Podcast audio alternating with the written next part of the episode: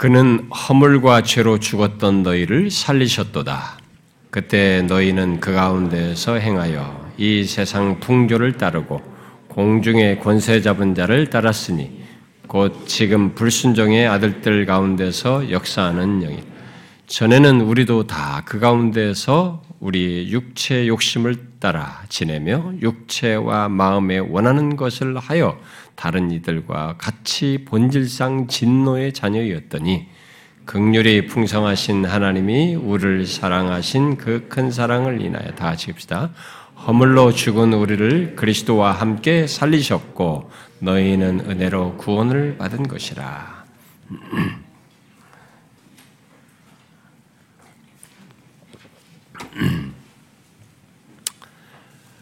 어, 이 자리에 어, 오늘 어, 오신 뭐 코로나로 뒤숭숭하고 상황과 아, 이렇게 복, 현실이 좀 복잡한데 그런 중에도 이 자리에 인도되어 오신 여러분들을 주님의 이름으로 환영합니다. 우리가 1년에 한두 번 우리 주변에 사랑하는 사람들을 구원으로 이끌기 위해서 이렇게 초대하여서 인도합니다만은 뭐 코로나로 인해서 금년은 분명히 좀 예년과 다를 수 있는 조건이 있지만 그래도 여러분들이 이렇게 와서 너무 반갑고요. 우리 교회 성도들이 아, 이 오늘 방문하신 분들을 위해서 여러분들이 이 본당에 이 자리에 앉도록 하기 위해서 이분들이 다 1층에서 5층으로 다 분산되어서 나가 있습니다. 다르게 다른 층에서 다 평상시는 여기 서로 자리 잡으려고 이렇게 서둘러 오는데 오늘은 다 각 층으로 이렇게 자리를 자기들에게 피했습니다. 여러분들이 이 자리에 앉도록 배려를 한 것인데요. 음. 어쨌든 하나님께서 어, 오늘 말씀을 듣게 할 여러분들을 어, 그런 모든 어, 환경과 어려움들을 넘어서서 오게 하신 줄 압니다. 아, 그런 여러분들에게 주님께서 이 시간에 크신 은혜를 주시길 바라고요. 오늘 이렇게 전해지는 말씀이 여러분들의 귀에 좀 들려지기를 구합니다. 자, 오늘 우리가 함께 읽은 이 말씀은 아, 처음 읽은 사람들은 좀 단어들이 익숙하지도 않겠지만 얼핏 보아도 내용들이 좀 별로라고 할 수도 있을 겁니다. 아, 왜냐하면은 단어 자체가 좀, 좀, 좀 불편한 단어들이 많이 나오잖아요. 허물, 죄, 죽었다. 바로 죽음, 공중권세 잡은 자, 뭐 불순종의 아들들, 진노의 자녀, 뭐 본질상 진노의 자녀, 뭐 이런 등등 듣기 껄끄러운 내용들이 많이 나오고 있습니다. 그러나 이 내용들은 아, 인간을 가장 정확히 설명한 내용이기도 하고요. 이 내용 속에 아, 그러니까 이 땅에 존재하는 모든 인간이 가진 그런 어, 조건과 모습을 설명하면서도 좋은 소식을 말해줍니다. 우리에게 아주 좋은 소식을 함께 말해주는 내용입니다. 저는 이 시간에 이 내용 중에서 이제 1절에 초점을 맞추고 그에 더하여서 4절, 5절을 말씀드리도록 하겠습니다. 제가 다 하려고 했는데 너무 내용이 많아서 그냥 1절을 초점 맞추고 4절, 5절을 연결해서 말씀드리도록 하겠습니다. 자, 그에 앞서서 한 가지 질문을 해보겠습니다. 우리가 함께 읽은 이 내용, 뭐 배경적으로 1절부터 3절의 내용들 보면은 그 1절부터 3절의 내용 속에서 이 땅에 태어난 모든 인간의 조건을 지금 1절부터 3절에 말하고 있거든요. 근데 그 내용 중에서 제가 조금 전에 듣기 껄끄러운 그런 내용들을 말했잖아요. 그런 표현들 중에 여러분들이 가장 불편하게 느껴지는 게 뭡니까? 허물, 죄, 죽음, 공중권세 잡은 자, 이건 사단 마귀를 얘기하는 겁니다. 불순종의 아들들, 본질상 진노의 자녀, 뭐 이런 내용들 중에서 어떤 것이 여러분들에게 가장 불편하고 싫습니까? 한번 생각해 보십시오. 이런 내용들이 여러분들에게 해당된다면 여러분들은 이 내용들 중에서 어떤 것들을 제일 거부하고 싶습니까? 제일 어, 나에게 해당되지 않았으면 하는 게 뭡니까, 여러분? 제 추측으로는 죽는다는 말이라고 생각이 됩니다. 죽음이라고 생각해. 이것은 누구나 본능적으로 그냥 이 단어는 뭐 괜찮지만 실제 자기에게 해당된다고 할 때는 이건 달라집니다. 여러분 병상에 딱 갔는데 죽을 병이다 소리를 듣고 나면 그 다음부터는 완전히 달라집니다. 그 다음부터는 나라는 사람의 생각이 완전히 달라져요. 그러니까 인간 존재가 생각을 안 했을 때 그렇지 이게 난 이들 중에서 어떤 것이 나에게 해당된다라고 할 때이 중에서 뭐가 가장 싫은가 거부하고 싶은가 하면 본능적으로 우리는 죽음이에요. 죽음은 내가 지금 하고 싶은 모든 것을 멈추게 합니다. 우리의 생각, 의욕, 본능적인 욕망, 사랑하고 싶고 성적인 욕망, 무엇이든지 먹고 싶은 욕망, 무엇이든지 내가 하고 싶은 욕망을 다 스톱시킵니다. 내가 누리고 있는 모든 것, 지금 내가 갖고 있는 모든 관계를 다 끊어버려요. 사랑하는 사람, 뭐 아, 만나보고 싶은 사람, 이 모든 관계를 다 끊어버립니다. 그리고 이 세상의 모든 것을 뒤로 하고 한 줌의 먼지가 됩니다. 나라는 존재가 사라져요. 기억도 안 합니다. 처음은 슬퍼해 주겠으나 그냥 사라지는 겁니다. 지금도 수도 없이 많은 사람들이 그렇게 사라져 갔죠. 그런데 오늘 이건 말씀은 그 거부감 크고 모두가 싫어하는 죽음을 지금 이 땅을 살아가고 있는 사람들에게 적용해서 죽었다라는 말을 쓰고 있어요. 그래서 상당히 이상스러운 표현입니다. 다시 말해서 이 세상에 태어나서 사는 모든 사람들을 두고 죄와 허물로 죽었다. 죽은 자다. 이렇게 말하고 있는 것입니다. 이게 도대체 무슨 말인가? 지금 이 세상을 살아가고 있는데, 어? 살아가고 있는 사람들인데 그 사람들에게 죄와 허물로 죽은 상태에 있다는 게 도대체 무슨 말인가? 기분이 나쁘면서도 좀 궁금해 하실 거라고 생각이 듭니다. 멀쩡하게 살아서 움직이고 있는데 나보고 죽었다고 하니까 이게 도대체 무슨 말이야? 라는 질문이 생기죠. 근데 이것을 알려면 먼저 성경이 말하는 죽음에 대해서 좀 알아야 됩니다. 성경은 죽음을 세 가지로 말합니다. 첫 번째는 우리들이 흔히 말은 육체적인 죽음, 사고로 죽든 병들어 죽든 언젠가 우리의 육체의 심장이 멈고 호흡이 멈춤으로써 흙으로 돌아가는 것을 성경은 죽음이라고 똑같이 얘기합니다. 그 하나를 또 죽음 말하고요. 두 번째로 말하는 죽음은 그런 육체적인 죽음이 있기 전에 그것의 근원적인 죽음이에요. 바로 오늘 읽은 말씀이 말하는 죽음입니다. 영적인 죽음을 성경은 또 죽음이라고 말합니다. 그러니까 육체적인 죽음보다도 더 근원적인 것인데요. 영적인 죽음을 죽음이라고 말해요. 오늘 읽은 말씀이 바로 그걸 얘기하는 겁니다. 영적인 죽음이란 생명의 근원이신 하나님으로부터 분리되어 있는 것을 말합니다. 생명의 근원과 떨어져 있는 거죠. 이것을 영적인 죽음이다 이렇게 말하는 것입니다. 그래서 영적으로 죽어 있다는 증거는 하나님께 대해서 죽은 자처럼 전혀 움직이지 않는 것이 영적으로 죽어 있다는 증거입니다. 예, 이제 바로 이, 오늘 읽은 2장 1절에서 말하는 그 죽었다는 죽은이라는 말이 그걸 얘기하는데요. 예, 육체적으로 살아있는데 하나님께 대해서 죽어 있는 사람들은 오늘 말하는 이 말씀대로 그들은 영적인 죽음 상태에 있는 것입니다. 그래서 이에 따르면 지금 육체적인 생명을 가지고 있지만 생명의 근원이신 하나님께 대하여 전혀 움직이지 않는 사람들, 아니 움직이지 못하는 사람들은 모두 여기서 말하는 성경 말씀대로 영적으로 죽어 있습니다. 영적으로 죽은 사람. 이게 성경이 말하는 사실이에요. 근데 성경이 죽음에 대해서 또 한 가지 말합니다. 두 가지만 말하지 않고 세, 세 번째로 말하는 것이 있는데 그것은 이 영적인 죽음으로 인해서 육체적인 죽음을 겪게 되고 그 이후에 이르게 되는 둘째 사망이라고 하는 죽음이에요. 둘째 사망이라는 것입니다. 성경은 우리들이 육체적으로 죽은 다음에 또 다른 죽음이 있다는 것을 얘기합니다. 그것을 둘째 사망이라고 성경은 말해요. 그것은 육체적인 죽음 이후에 생명의 근원이신 하나님과 영원히 분리된 상태로 존재하는 것을 두고 얘기하는 것입니다. 그래서 자신이 이 땅에서 행한 대로, 이 땅에서 살면서 행한 대로 자신이 범한 죄에 대해서 심판을 받아 영원한 형벌 상태, 영원한 죽음에 해당하는 그 고통을 받는 상태를 둘째 사망이다. 이렇게 말하고 있습니다.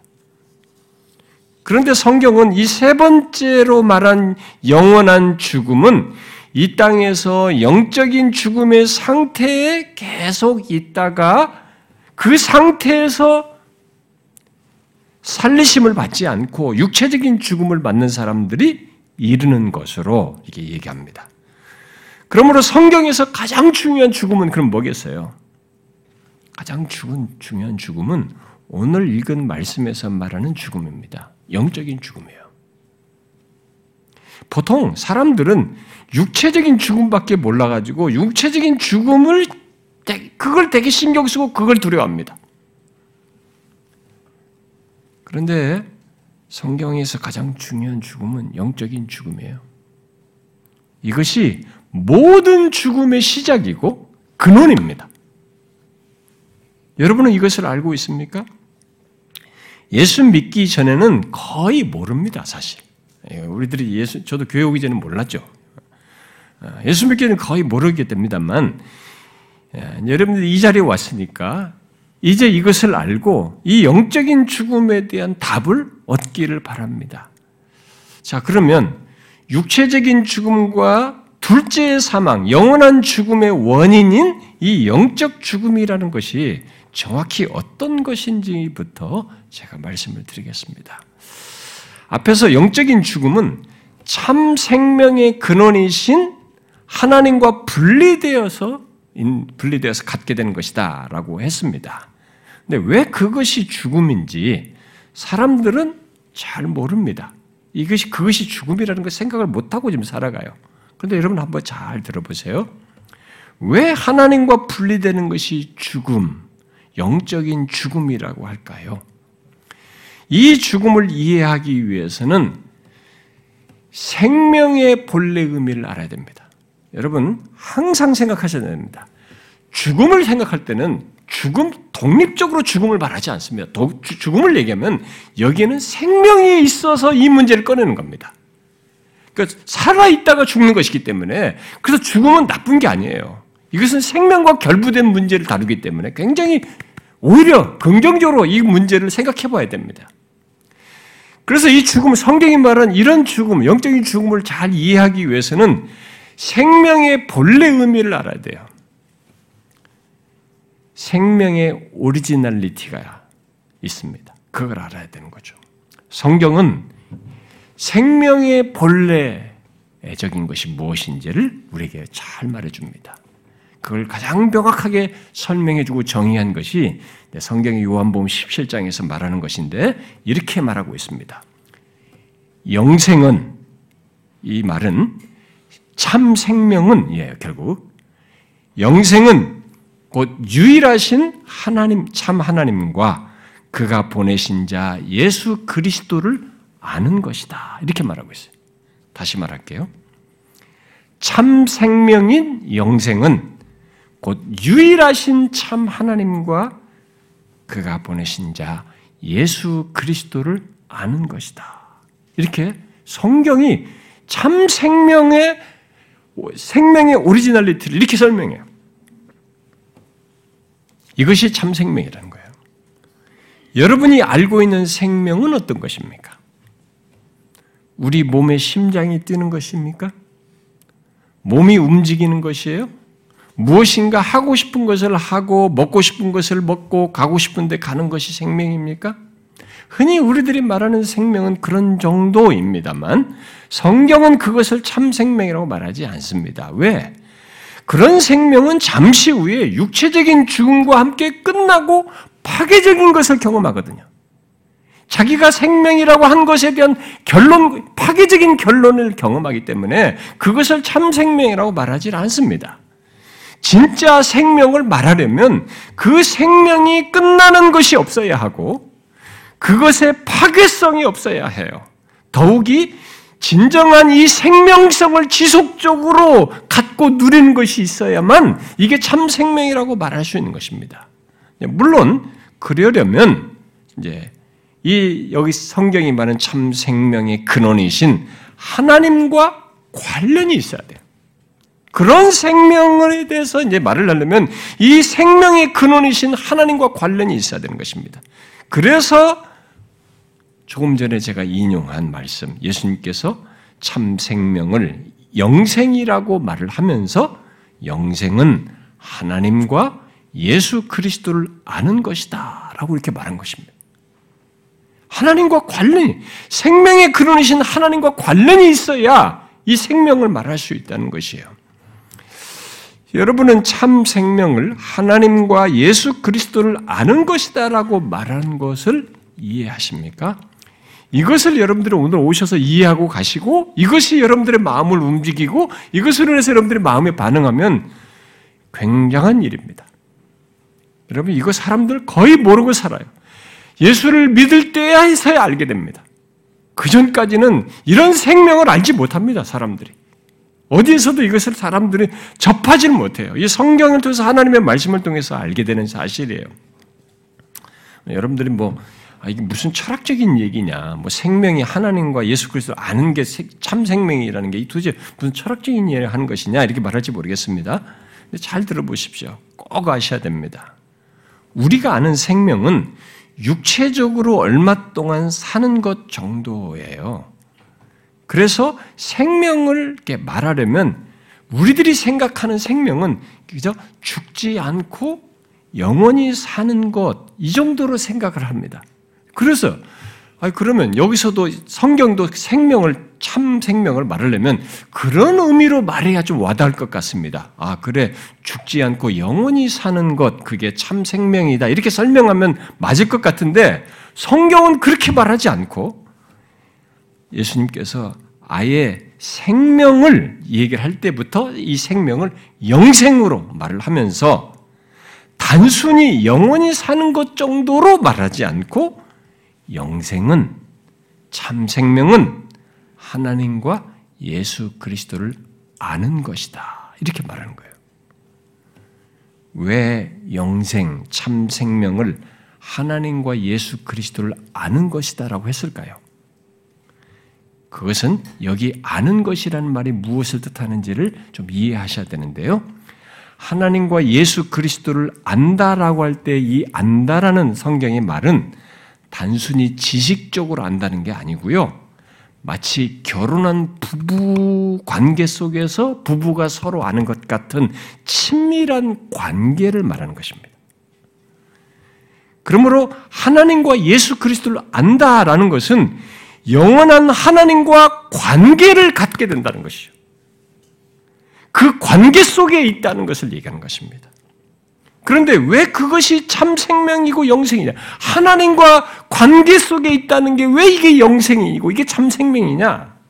그것은 생명의 근원이신 하나님, 영원하신 하나님과의 관계 속에서 함께 존재하기 때문에 그래요.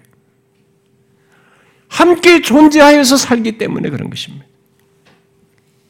그 관계를 예수 그리스도를 이제 알고 하나님을 알게 되면서부터 이 관계 속에서 가게 되는 거예요. 그 지금부터 믿자마자부터 이 생명이라고 하는 것은 영생이라는 것은 소유하게 되는 것으로 성경이 말합니다. 놀라운 얘기예요. 단순히 오래 사는 그런 정도를 얘기하지 않습니다. 그래서 성경은 생명을 죽음이 없는 영원한 삶을 사는 것 정도가 아니라 우리가 이 세상에 살면서 가장 소중한 것이 관계이듯이 영원하신 하나님과의 관계 속에서 곧 하나님의 사랑을 받고 나도 어, 하나님을 사랑하는 관계 속에서 영원히 살아가는 것으로 말하는 것입니다. 이렇게 그 하나님과 관계 속에서 살아가는 것 이것을 참 생명 영생이다고 말하는 것입니다. 여러분 참 생명이 무엇인지 아시겠어요? 생명의 오리지널리티, 생명의 본래 의미가 무엇인지 아시겠습니까? 무조건 오래 사는 게 주, 조, 조, 좋을 것 같습니까, 여러분? 그저 죽지 않고 좋은 환경에 영원히 살면 좋을 것 같습니까? 많은 종교들이 그런 내세를 얘기합니다. 무릉도원 무슨 막뭐 도교도 그렇고 뭐 이게 불교도 그렇고 이런 것도 보면 막 극락에 세가지고 고통 없이 쫙 오래 사는 거 이런 것을 미래 내세를 얘기합니다. 그렇게 죽지 않고 약 사는 거. 여러분 그냥 죽지 않고 좋은 환경에 영원히 사는 게 좋을까요? 여러분 이 북유럽의 학자들이 행복론을 썼을 때 그 사람들의 행복론에 그런 것이 천국이라면 그건 지루해서 못 산다. 그건 그런 의미로서 영원히 사는 건 그런 의미가 없다. 이렇게 생각 말합니다. 그 사람들이 쓴 최근에 쓴 행복론에서 주장하는 내용들이에요. 최고로 사회보장제가 더 잘 된 나라 사람들이 그렇게 말하는 것입니다. 정말 그럴까? 만일 그게 전부라면 진짜 우리는 곧 치료해질 겁니다. 그런데 성경은 그런 삶을 참 생명이라고 영생이라고 말하고 있지 않습니다. 영원하신 하나님과의 관계 속에서 사는 것으로 말하고 있어요. 여러분 이 세상에서 여러분이 소유하고 경험하는 것 중에 무엇이 가장 소중하던가요? 지금까지 살아오면서 물질입니까? 보세요. 물질이에요? 환경입니까? 학력, 여러분들이 성취하고 이룬 것입니까? 여러분들이 그런 것들이 삶의 중간중간 필요한 것들이서 어느 정도 가치가 있습니다. 그러나 그런 모든 것보다 소중한 것은 관계예요. 부모와의 관계. 이것 없이 우리가 시작되지도 않아요. 형제들과의 관계. 그렇게 하면서 자랐습니다. 사랑하는 사람과의 관계. 이건 뭐, 말할 수 없이 설레이는 얘기예요. 부부 관계. 자식과의 관계. 친구와의 관계. 아무리 많은 것을 갖고 좋은 곳에 있어도 혼자라면 그것은 의미가 없습니다. 아예 견디질 못합니다. 우리는 관계없이 살 수 없습니다. 또 관계없이는 삶의 의미도 가치도 즐거움도 느끼지 못해요. 잘 보시면 우리들이 이 땅을 살면서 생명을 누리는 것 중에 살아 있는 살아서 누리는 것 중에 최고는 관계예요. 예수님은 참 생명을 바로 그것으로 설명 말한 것입니다. 그런 관계를 영원히 영원하신 하나님과 갖는 것으로 설명한 것입니다. 영원하신 하나님과 영원히 갖는 것 이걸 참 생명으로 얘기하는 것이죠. 영원하신 하나님과의 관계 속에서 살아가는 것 그런데 이 하나님이 무한하신 하나님이에요. 우리처럼 인간도 이렇게 제한할 수 있는 분이 아니에요. 뭐 아는 것이 제한되어 있고 뭔가 하는 능력이 제한되어 있는 게 아니라 무한해요. 지혜나 능력이나 인자심이나 사랑이 무한합니다. 이렇게 한정 지을 수 없는 하나님이에요. 그러니까 어떻게 돼요? 우리가 부부도 아무리 사랑해도 오래 알면은 권태로워집니다. 그런데 하나님은 이 관계 속에서 무한하신 하나님에서 영원히 알아도 알아도 계속 사랑할 때 그 새로 알아갈 때의 그 새로운 신선함을 영원히 갖는 것입니다. 그걸 영생으로 얘기하는 거예요. 그걸 참 생명으로 말하는 것입니다. 여러분은 이런 생명을 알고 있습니까? 이런 참 생명을 알고 소유하고 있습니까? 오늘 읽은 2장 1절의 죽음을 이해하려면 바로 이 생명부터 알아야 됩니다. 바로 그런 생명에 비추어서 성경은 참 생명이신 하나님, 그 생명의 근원이신 하나님과 관계가 없는 사람은 지금 하나님과 분리된 상태에 있는 사람은 죽었다. 영적으로 죽은 자다. 이렇게 말하고 있는 것입니다. 육체는 살아있으나 영적으로 죽은 자인 것입니다. 뭐 거동하고 먹고 살고 바둥치고 하지만 이 사람은 이미 죽은 자예요. 죽은 상태를 가지고 있는 것입니다.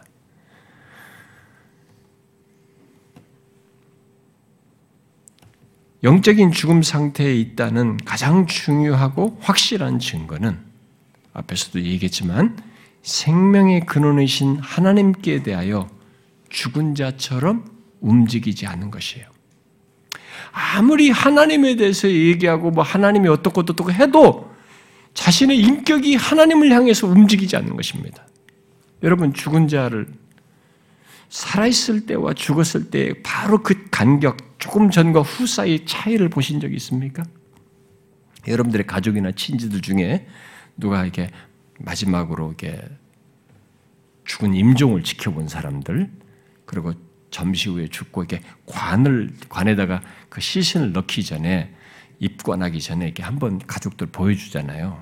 그 조금 전과 며칠 2, 3일 전과 바로 이렇게 누워 있는 그 장면을 여러분들이 보셨습니까? 보통 이거 가족들에게 그 보여줄 때 음, 가족들이 이제 마지막 그 보이잖아요. 다 얼굴 시신 깨끗이 씻고 나서 관을 덮기 전에 보여주잖아요. 가족들이 굉장히 힘들어 합니다. 막, 막 흐, 어, 어떤 사람은 흐느끼는 걸 넘어서서 막 구토 증세들이 일으키는 사람도 있고 뭐 다행이에요. 근데 그런데 그 가족들 중에 그때 말을 하는 사람들이 있어요. 말해봐 여보. 막 이러면서 말을 겁니다. 울면서. 수십 년 동안 보였던 그 관계가 있잖아요. 이전에 말을 해왔고 반응했던 관계가 있기 때문에 지금 이 순간에도 그 정서를 그대로 반영한 겁니다. 뭐라고 말을 해요. 근데 며칠 전까지, 바로 얼마 전까지 내 말에 반응했던 이 사람이 손 하나도 깜짝 안 합니다. 눈썹도 움직이지 않습니다. 뭡니까? 이게 죽음이에요. 죽음은 움직이지 않습니다. 그와 똑같은 일이 영적인 죽음에서도 일어나는 것입니다. 영적으로 죽은 사람은 아무리 하나님이 어떻고 어떻고 해도 하나님을 향해서 움직이질 않습니다. 인격이 움직이질 않아요. 진심이 움직이지 않습니다. 설사 교회당까지 와도 이건 하나님에서 움직인 게 아니에요. 뭐 아내 때문에 남편 때문에 부모 때문에 올 수도 있는 거거든요. 하나님을 향해 진실한 반응이 없는 거예요. 인격적인 반응이 없는 거예요. 움직이지 않습니다. 이게 영적인 죽음이에요. 어떤 사람은 어, 여기서 한 가지 의문을 가질 수 있을 것입니다. 왜 모든 사람이 또 왜 내가 어? 영적인 죽음의 상태에 있다는 것입니까? 어? 좀 불편해할 수도 있어요. 그럼 질문해: 왜 내가 하나님께 대해서만큼은 움직이지 않는 자가 되었다는 것입니까? 질문하겠습니다만은 그에 대해서 성경은 많은 설명을 해주고 있습니다만 오늘 함께 읽은 2장 1절 말씀으로 말하면 그것은 모든 사람이 예외 없이 허물과 죄를 가지고 있기 때문에 그렇습니다. 허물과 죄로 죽었던 이렇게 말하죠. 죄는 하나님과의 관계를 단절시키는 하나님과의 관계의 단절을 가져오고 영적인 죽음을 가져온 겁니다. 그래서 그런데 죄가 없는 자가 이 세상에 누가 있습니까? 아무도 없어요. 여기 허물과 죄는 죄를 총칭해서 표현한 것인데요.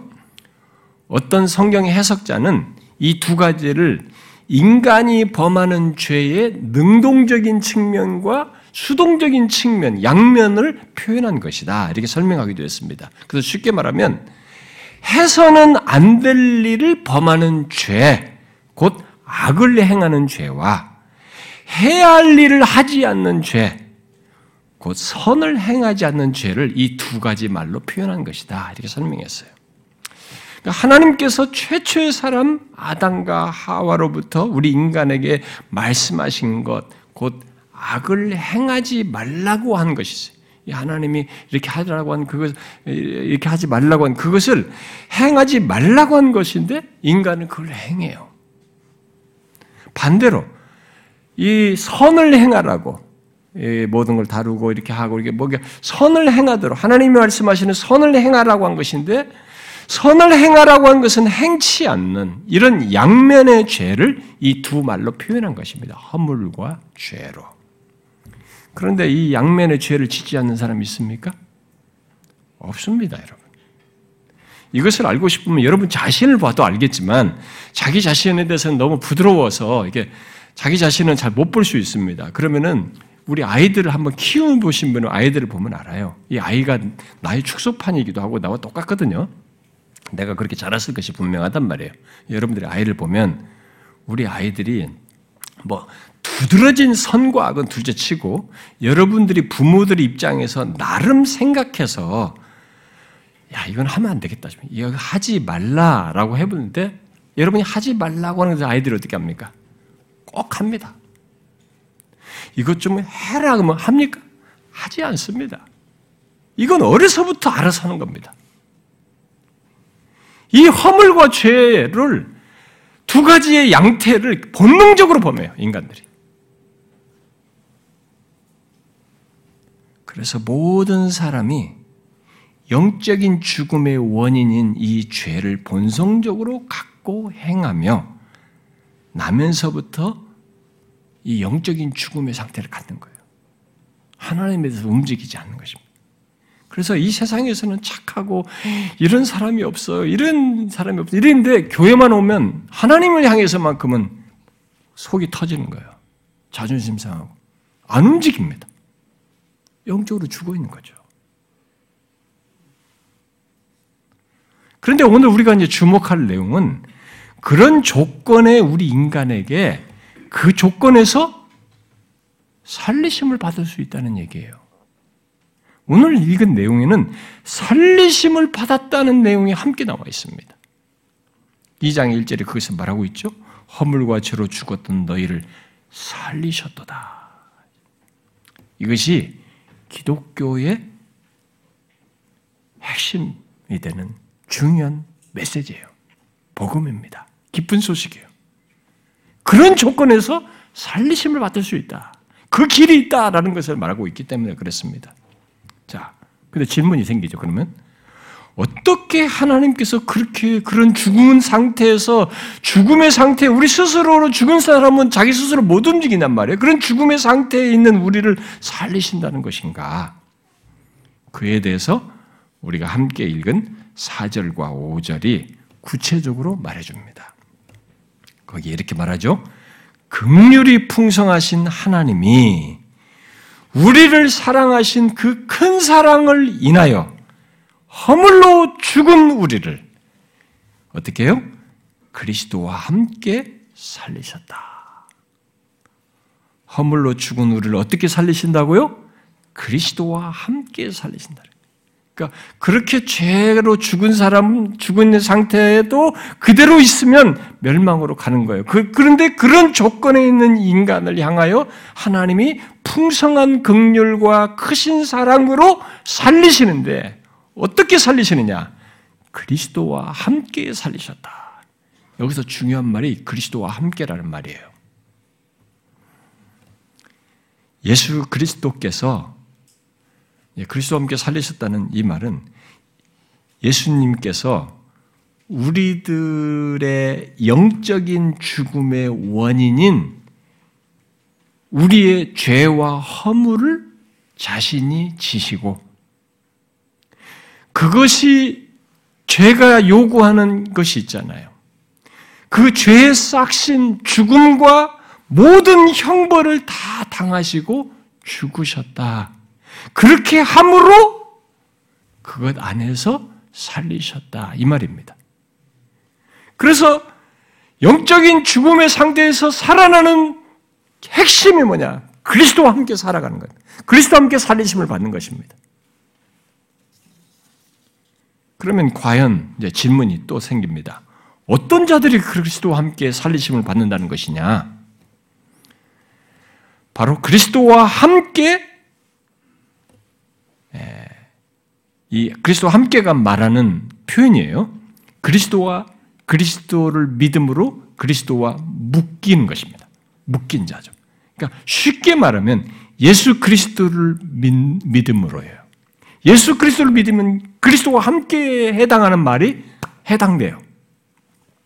오늘 읽은 말씀에서 너희 허물과 죄로 죽었던 너희 이렇게죠. 너희나 또 우리라는 표현이 나오는데 이것은 다 예수 그리스도를 믿는 자예요. 살리심을 받았다고 말하는 사람들은 지금 예수 그리스도를 믿는 자를 말하는 것입니다.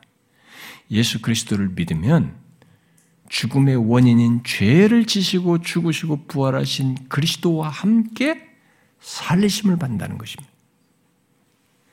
참 생명은 여러분 잘 보십시오. 참 생명은 죽음의 원인인 죄가 해결되어서 갖는 생명이에요. 죄는 죽음을 가져오기 때문에 이 죄가 해결되지 않으면서 생명을 말하면 거짓말이에요. 그래서 지금 성경이 말한 참 생명은 죽음의 원인인 죄가 해결되어서 갖는 생명을 말하는 것입니다. 그래서 참 생명을 얻으려면 반드시 죄가 죄를 해결한 예수 그리스도와 합해하는 거죠. 그를 믿어야 하는 것입니다. 예수님은 요한복음 10장에서 이렇게 말했어요. 내가 온 것은 생명을 얻고 더 풍성하게 얻게 하려는 것이다. 그랬어요. 예수님은 참 생명을 얻게 하려고 오신 것입니다. 그리고 우리의 죄를 지시고 참 생명의 걸림돌인 죄를 지시고 십자가에 달려 죽으시고 부활하신 것입니다. 또 요한복음 5장에서도 이렇게 말씀하셨죠. 내가 진실로 진실로 너에게 이르노니 내 말을 듣고 나 보내신 이를 믿는 자는 영생을 얻었고 심판에서 심판에 이르지 아니하나니 사망에서 생명으로 옮겼느니라 이렇게 말했습니다. 예수 그리스도를 믿는 자에게 지금 무슨 얘기를 하고 있습니까? 영생을 얻었다는 거예요. 사망에서 생명을 옮겼다는 것이 아니 무슨 말이 나중에 다 죽을 텐데 제가 앞에서 말한 생명의 뜻을 얘기하는 겁니다. 참 생명은 예수를 믿음으로써 하나님이 가진 참 생명이신 그분과의 관계 속에 있으면 그때부터 영생을 얻기 때문에 예수를 믿은 사람에게 지금 과거 시제를 쓰는 거예요. 영생을 얻었다는 거예요.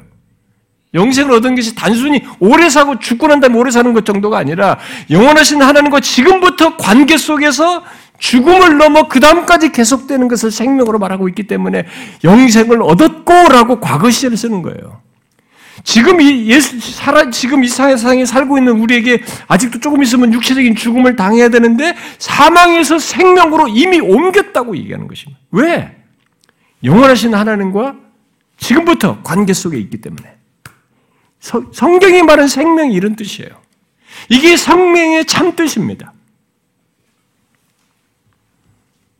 이 땅에서부터 사망에서 생명으로 옮겨 결국 참 생명, 영생을 얻는다는 것이죠. 바로 지금부터 영적인 죽음에서 건진받아 영원하신 하나님과의 관계 속에서 삶으로써 참 생명을 소유한다. 영생을 소유한다. 이렇게 말하고 있는 것입니다. 여러분, 영적인 죽음과 영적인 죽음에 이어서 있게 되는 육체적인 죽음, 그리고 그 이후에 영원한 죽음에 이르는 모든 죽음에서 벗어나는 길이 여기서 지금 말하고 있는 것입니다. 영적인 죽음이든 그 이후에 육체적인 죽음이든 그 이후에 영원한 죽음이든 이 모든 죽음을 벗어나는 이 모든 죽음에서 벗어나는 길이 여기서 지금 제시되고 있는 거예요.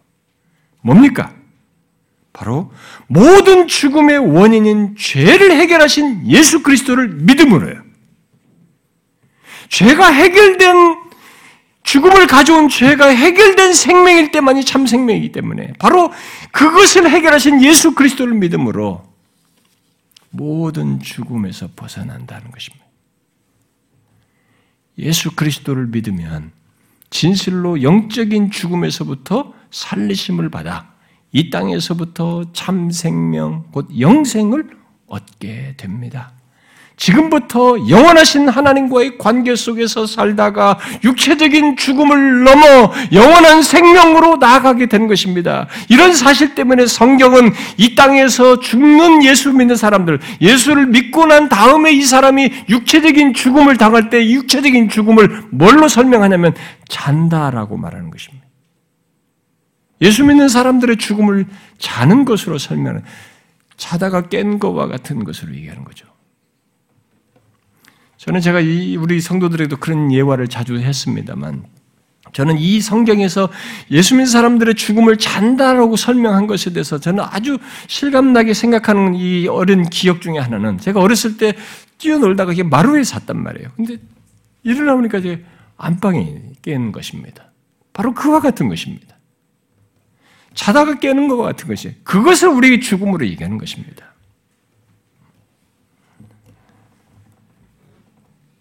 파괴적인 죽음을 맞는 게 아니라 우리는 하나님 안에서 영원히 참 생명을 누리는 것으로 잇대어 갖는 것을 말하고 있는 것입니다. 그럼 중요한 것은 그러므로 중요한 것은 지금 영적으로 죽은 상태에서 살리심을 받는 거예요. 지금 이 땅에 있을 때 영적인 죽음의 상태에서 살리심을 받는 것입니다. 지금 참 생명, 곧 하나님과의 관계 속에 있는 것이 결정적인 것입니다. 여러분들 중에 지금 하나님에 대해서 무엇을 말해도 못 알아듣고 움직이지 못하는 그런 사람 있습니까? 여러분들 중에 오늘 처음 오신 분 중에 혹시 그러신 분 있지 않겠어요? 영적으로 죽은 그 상태에서 살리심을 받을 길이 있습니다. 그것은 모든 죽음의 원인인 죄를 해결하신 예수 그리스도를 믿는 것입니다. 여러분 예수 그리스도를 믿으면 진실로 영적인 죽음에서부터 살리심을 받습니다. 진실로 예수를 믿으면 그리 됩니다. 예수님께서 실제로 이 땅에 계실 때 죽은 나사로를 살리셨어요. 어, 죽은 자를 세 번 살리는데 그중에 죽은 나사로를 살리셨는데 살리셨을 때 죽음과 생명에 대해서 사람들이 관심을 갖고 이런 일을 보니까 다 놀라서 그러고 했을 때 그 사람들에게 예수님께서 말씀하신 것입니다. 요한복음 11장에 나는 부활이요 생명이니 나를 믿는 자는 죽어도 살겠고 무릇 살아서 나를 믿는 자는 영원히 죽지 아니하리니 그랬어요. 무엇입니까? 예수를 믿는 자는 육체적인 죽음을 당해도 부활한다는 거죠. 다시 살아나는데 결국 참 생명을 이때어 영원히 얻어 누리게 된다. 이렇게 말씀하신 거죠. 이제 질문해 보겠습니다. 여러분은 지금 어떤 상태에 있습니까? 하나님께 대하여 움직이고 있습니까? 하나님의 말씀이 들립니까? 이런 내용이. 그 말씀에 여러분들의 마음에 이렇게 반응이 생깁니까? 하나님의 사랑을 알고 자신도 하나님을 사랑하는 그런 것이 있습니까? 이런 것이 없으면 영적으로 죽은 것입니다. 여러분들은 가장 중요한 죽음을 가지고 있는 것입니다. 우리 몸에 어떤 질병도 치료하려면 정확한 진단과 함께 그에 따른 처방이 있어야 됩니다. 진단이 잘못되면 처방도 잘못되어서 결국 그 몸의 질병을 제대로 치료할 수 없게 됩니다. 제가 아, 수년 전에 잘못된 자세로 탁구를 하다가 아, 예, 결국 오른 어깨가 이게 뭐가 문제가 생겼습니다. 근데 이게 갈수록 안 좋아져 손을 올릴 수가 없었습니다. 그래서 여기서 기도를 하는데 두 손을 다 올리고 기도해야 되는데 마지막에 축도할 때 한 손 이렇게밖에 못 올렸습니다. 그런데 계속 안 좋아지니까 병원을 여기저기 뭐 소개해 주는 대로 여러 병원을 갔었습니다.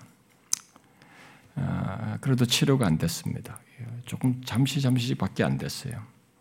마침내 그 우리 교회에 있던 어, 신경외과 의사 집사님이 있었어요. 음, 근데 그가 외과 수술을 많이 하는 그 병원에 재직하고 있었는데 그 병원으로 저를 좀 어, 이끌었습니다. 와좀 한번 와서 자기 다른 의사들 많이 있으니까 좀 한번 제대로 해보면 검사해보면 좋겠다고 그래서 그 검사를 다 했습니다.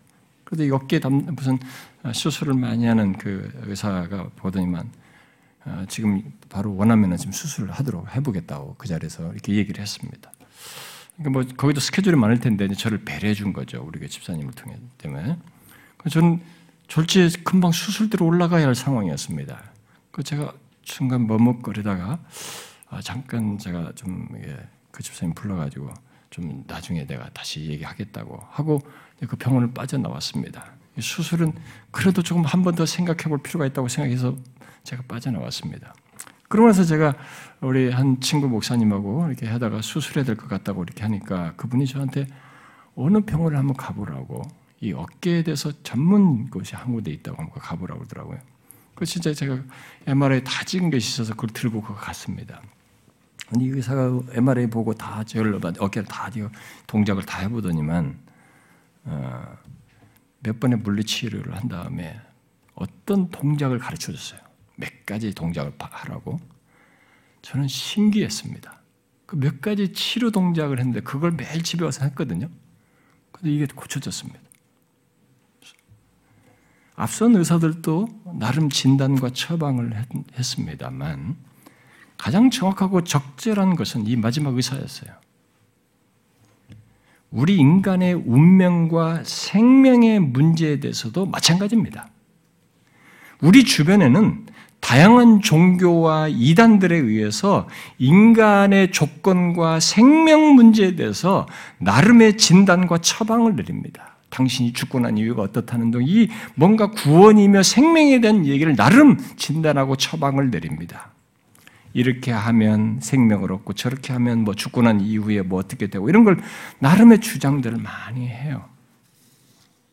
그러나 잘 보십시오. 영적인 죽음으로부터 육체적인 죽음과 영원한 죽음에 대해서 정확한 진단을 하려면 그것의 원인인 죄부터 진단해 줘야 돼요. 왜냐하면 죽음이 죄로 말미암아서 왔기 때문입니다. 그리고 그 죄에 대한 해결책과 그 조건에서 벗어나는 처방이 제시돼야 됩니다.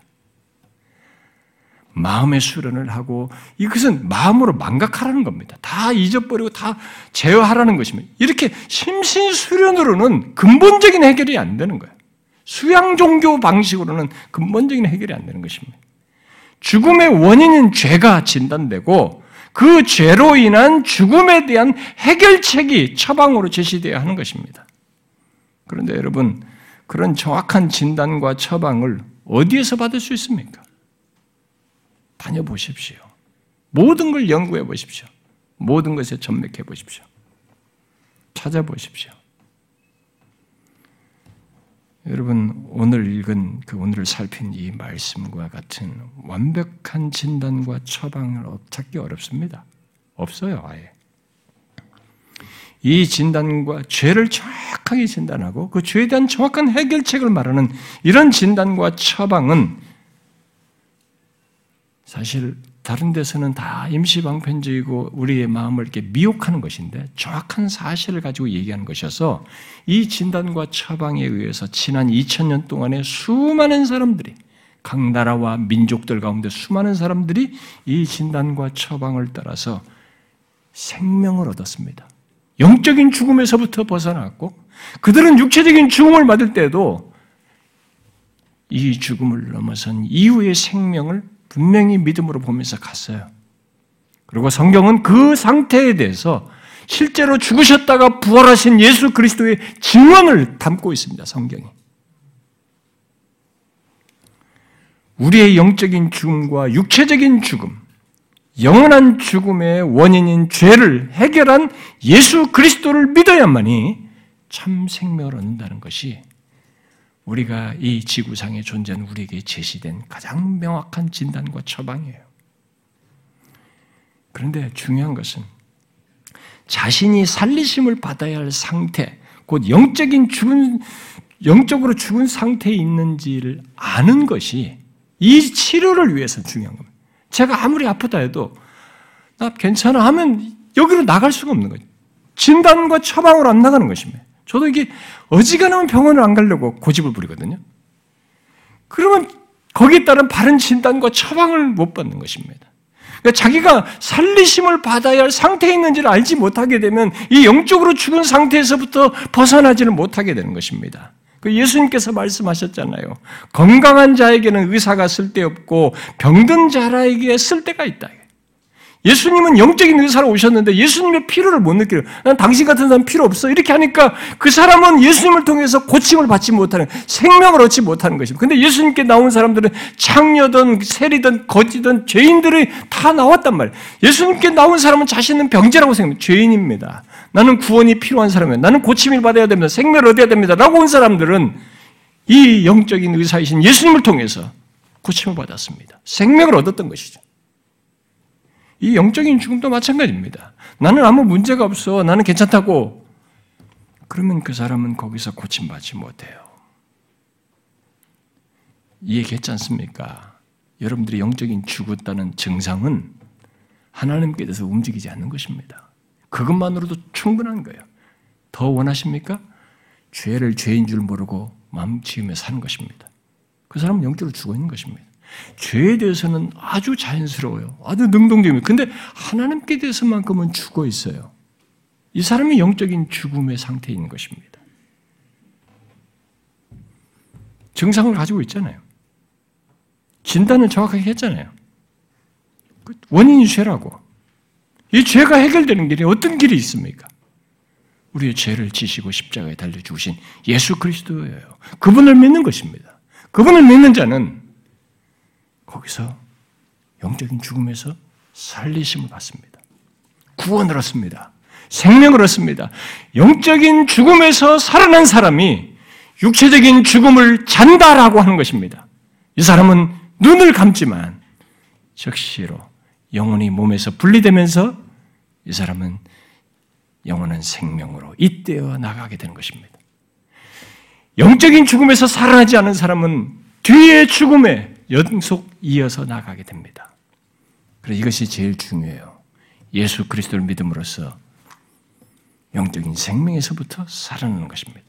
지금부터 생명이 그러신 하나님과의 관계 속에서 살아가는 것입니다. 그게 지금부터 영생을 소유한 것입니다. 이 영생을 현재 소유한 사람이 진짜 악과 고통이 없는 영원한 생명으로 잇대어 나가게 되는 것입니다. 여러분, 여러분들 중에 지금 자신이 영적인 죽음의 상태에 있거든. 이 기회를 놓치지 마십시오. 다른 것을 많이 생각하고 여러분들이 들을 수 있겠으나 무엇보다도 이 사실을 가지고 진지하게 한번 생각해 보십시오. 여러분의 증상이 선명하거든. 거기에 대한 정확한 진단에 제시된 것을 맞거든. 이제 여기에 제시된 처방을 따라서 주님을 찾으십시오. 예수 그리스도를 믿으십시오. 그가 근본적인 나의 죄와 죄로 인해서 있게 된 사망을 해결하는 이 죽음에서 벗어나게 할 구원주이신 것을 알고 그분을 믿는 것입니다. 그분을 나의 주로 영접하는 것입니다. 그 사람에게 이 생명의 역사가 있게 됩니다. 저에게도 예수 하나님 전혀 움직이지 않았던 사람입니다. 저는 절간에서 놀았던 사람이 어렸을 때. 제가 일찍부터 하나님께로 움직일 수 있게 됐습니다. 이거 뭡니까, 이거? 이게 생명이에요. 지금부터 하나님과 관계 속에 살아가는 것입니다. 이 자리에 오신 여러분 모두에게 이런 생명의 역사가 있기를 바라고요. 그러기 위해서 꼭 예수 그리스도를 믿으시기 바랍니다. 기도하겠습니다.